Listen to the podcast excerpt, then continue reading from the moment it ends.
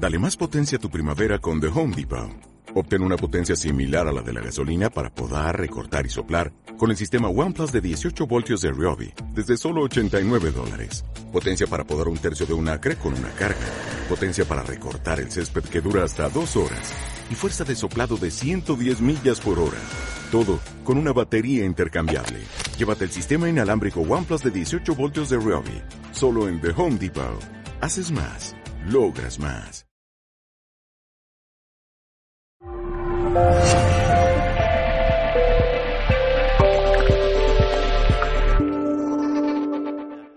Y hemos sido sometidos a campos que podemos.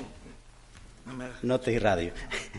podemos ah, comentar cómo el campo electromagnético terrestre, aproximadamente 50 microteslas, es lo que nos está rodeando. Eso oscila con las llamaradas solares, etcétera, etcétera. Pero fíjense ustedes que efectivamente nosotros estamos compuestos de un 70% de agua y sobre esa agua que hay dentro y fuera de las células, las radiaciones ionizantes, X, gamma, ultravioleta, rompe esas moléculas y forma radicales libres. Entonces el organismo intenta defenderse con sus sistemas antioxidantes, pero la radiación electromagnética, que no es capaz de romper la molécula de agua, sí incide sobre otra característica de nuestro organismo y es la actividad eléctrica. Somos organismos que están funcionando a través de intercambios de electricidad que permiten el intercambio de información entre sitios muy distintos del organismo y el cerebro manda orden al músculo a través de una serie de corrientes eléctricas. Y eso, en algunos órganos, como el cerebro, como el corazón, genera campos magnéticos. Y el campo magnético del cerebro es de un pico Tesla, muy pequeñito. El campo magnético del corazón humano, 50 picoteslas. 50 picoteslas es un millón de veces más pequeño que el campo electromagnético terrestre, lo cual nos hace pensar que efectivamente fluctuaciones externas pueden fácilmente afectar el campo magnético de estos órganos y alterar su función. Entonces, eso es lo primero que tenemos que tener en cuenta. Lo segundo es que todos los organismos, desde organismos unicelulares hasta aves, pequeños mamíferos, la misma paloma, se mueven a través de campos y se orientan y hacen sus madrigueras a través de campos magnéticos terrestres que nos les dice cuál es la dirección correcta para hacer sus madrigueras. Fíjense que el pico de la paloma tiene partículas de hierro que se orientan hacia el norte y eso les permite hacer las migraciones. Kilómetros y kilómetros, cientos o miles de kilómetros, porque les orientan esas partículas de hierro que tienen en el pico. Por tanto, el magnetismo es algo fundamental en la especie viva. Y fíjense un trabajo que acaba de salir hace muy poquito, interesantísimo. Han determinado que en el córtex prefrontal y en otras áreas del cerebro existen depósitos de partículas magnéticas. Y cuando se ha analizado esas partículas, resulta que no son partículas que se formen, que se formen aglomerados de hierro en el cerebro porque haya una rotura vascular, etcétera, etcétera. No, es porque entran del exterior. Y han comprobado que entran a través de la vía basal por los bulbos olfatorios y se depositan en el cerebro. Que eso afecte a la función cerebral, por supuesto. Que eso pueda ser modificado por campos electromagnéticos de todo tipo y producir que en aquellas personas expuestas a este acúmulo de magnetitas sean más electrosensibles que otras, también puede ser. Pero empiezan a haber evidencias muy claras de que efectivamente los campos eléctricos, en función de la frecuencia, campos electromagnéticos, alteran en mayor o menor medida nuestros ah, aspectos fisiológicos normales, alterando la función y penetrando más o menos en nuestros tejidos en función de la frecuencia. Mayor frecuencia, mayor capacidad de penetración. Y esto produce situaciones que se llaman de electroestrés, por ejemplo, situaciones de electrosensibilidad y situaciones más severas ya de incapacitación cognitiva eh, importante o significativa. Y todo eso haciendo un resumen de las patologías derivadas de la eh, exposición a campos electromagnéticos. Aquí he puesto una lista de una serie de enfermedades ligadas a esa exposición. No es una lista completa, hay más patologías, pero esto resume por órganos eh, neurológicos, mentales, cardiopulmonares, reproductivos, tumorogénesis, etcétera, etcétera.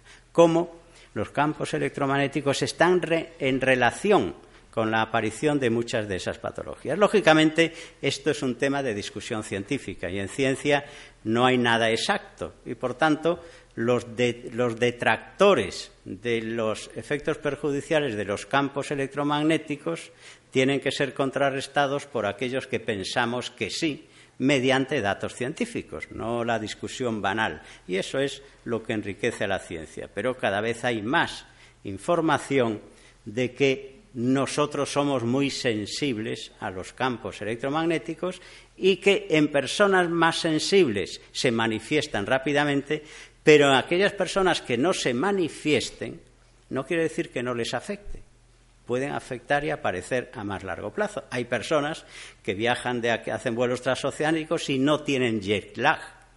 Hay otras personas que tienen un jet lag bárbaro. ¿Qué significa eso? Que la capacidad de adaptación a los cambios, lo que antes se comentaba, es distinta de una persona a otra. Pero el que no le afecte, pues está más protegido. Pero si está expuesto crónicamente, eso puede dar lugar también a alteraciones.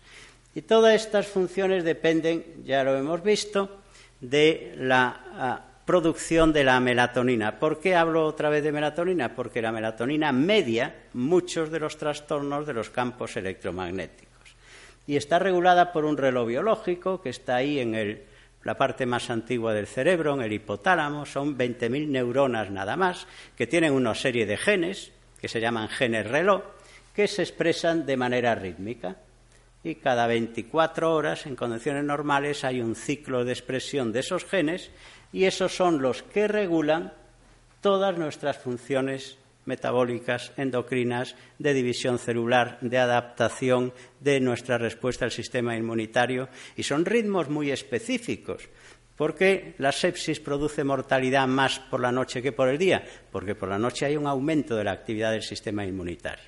Todo esto funciona de manera coordinada, pero cuando se trastorna la función de este reloj y por tanto se trastorna la expresión de los genes, todo se viene abajo y poco a poco empiezan a haber más trastornos. Por tanto, este reloj biológico central que regula todas estas funciones rítmicas es lo que debemos de mantener con la máxima integridad. Y para poner un ejemplo, si, nosotros representamos a lo largo de las 24 horas un caso típico de un periodo de sueño de ocho horas y el periodo de vigilia correspondiente,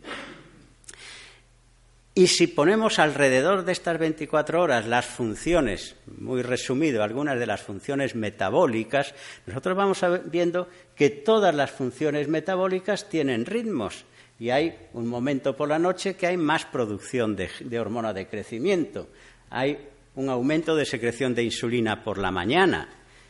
¿Qué ocurre si comemos más por la noche o nos levantamos por la noche y cenamos? Tenemos poca insulina. Y entonces eso causa trastornos metabólicos, igual que en otro momento tenemos mayor capacidad metabólica de captar ácidos grasos, etcétera, etcétera, etcétera. Es decir, que nosotros si alteramos nuestro ritmo normal de sueño-vigilia, estamos alterando toda nuestra fisiología endocrino-metabólica. Y si en vez de alterar nosotros nos lo alteran de fuera, campos electromagnéticos nos trastornan este ritmo y producen enfermedades. Y por eso, aparte de la melatonina pineal, que ha expuesto muy bien aquí tanto el profesor Bardasano como Tres Guerres, hay otra melatonina exactamente igual de importante o más, que es la melatonina que se produce en, el resto del organismo. Todos, prácticamente todos, órganos y tejidos de nuestra economía producen melatonina en una concentración mucho más alta y cuya finalidad es proteger a la célula, protegerla aumentando la capacidad bioenergética, la producción de ATP y aumentando la defensa antioxidante y antiinflamatoria. El núcleo principal de la función eh, eh, de melatonina es proteger esa central energética de la célula para que la célula funcione de manera adecuada. Claro, la exposición a los campos electromagnéticos nos rompe esa expresión rítmica de genes y rompe el reloj biológico. Entonces empieza lo que se llama la desincronización interna. El reloj biológico central no puede sincronizar todas las funciones endocrino-metabólicas que antes habíamos dado, habíamos dicho, y eso lleva a alteración de la función mitocondrial y muerte celular. Eso es la consecuencia de la cronodisrupción. Y un ejemplo muy típico de exposición a campos electromagnéticos es como este ritmo de expresión de estos genes, que son los genes reloj, que antes le había dicho, con la exposición a los campos desaparece, se aplana, desaparece el mecanismo de control circadiano fundamental de nuestras funciones fisiológicas. Y eso, lógicamente, trae como consecuencia una gran cantidad de trastornos de todo tipo, de todo tipo, porque ese mecanismo de cronoregulación desaparece, desaparece consecuentemente la producción de melatonina pineal y extrapineal y desaparece su capacidad de defensa. Nos encontramos con un mayor daño y una menor capacidad de defensa. Y también, por supuesto, se produce una reducción de los niveles de síntesis de melatonina.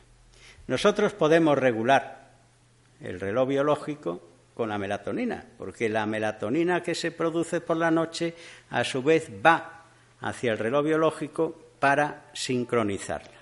Y esto es un ciclo que dura 24 horas. Pero si no hay melatonina, desaparece esa sincronización y, por tanto, nosotros sí podemos usar la melatonina para resincronizar un reloj roto.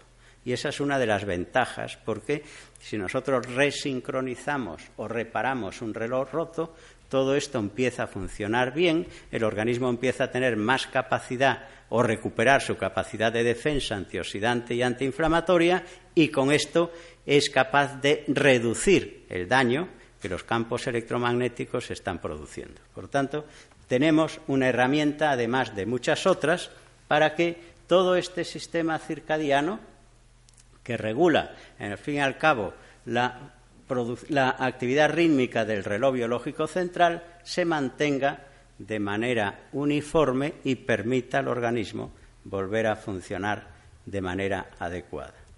En conclusión, por tanto, los campos electromagnéticos, además de otras causas, son importantes para producir, desencadenar una serie de procesos que empieza con la alteración del reloj biológico central, cronodisrupción, que da lugar a un déficit de melatonina, estrés oxidativo, inflamación y daño mitocondrial. Y todo esto ocurre en todos los tejidos del organismo, incluidas las neuronas que forman parte del reloj biológico, que también se están dañando por todo este proceso. Por tanto, lo que eh, en conclusión debemos llegar es protección y prevención, como se ha dicho aquí eh, un montón de veces. Protección pasiva, nos podemos largar, escapar, nos vamos a vivir al campo donde no tengamos ningún tipo de radiación y no nos venga nadie a ponernos una línea de alta tensión encima de nuestra casita, pasado mañana, podemos eh, tirar los móviles a la basura, olvidarnos de toda la tecnología, pero eso no lo hace nadie o casi nadie. Entonces, la protección activa es contrarrestar los efectos deletéreos, restaurar ritmos biológicos, contrarrestar esa cronodirrupción y, por supuesto, reducción, que es una de las cosas que aquí tratamos, los límites de exposición de los organismos vivos, no solo humanos, sino animales, que están dañados por esta contaminación electromagnética. Muchas gracias.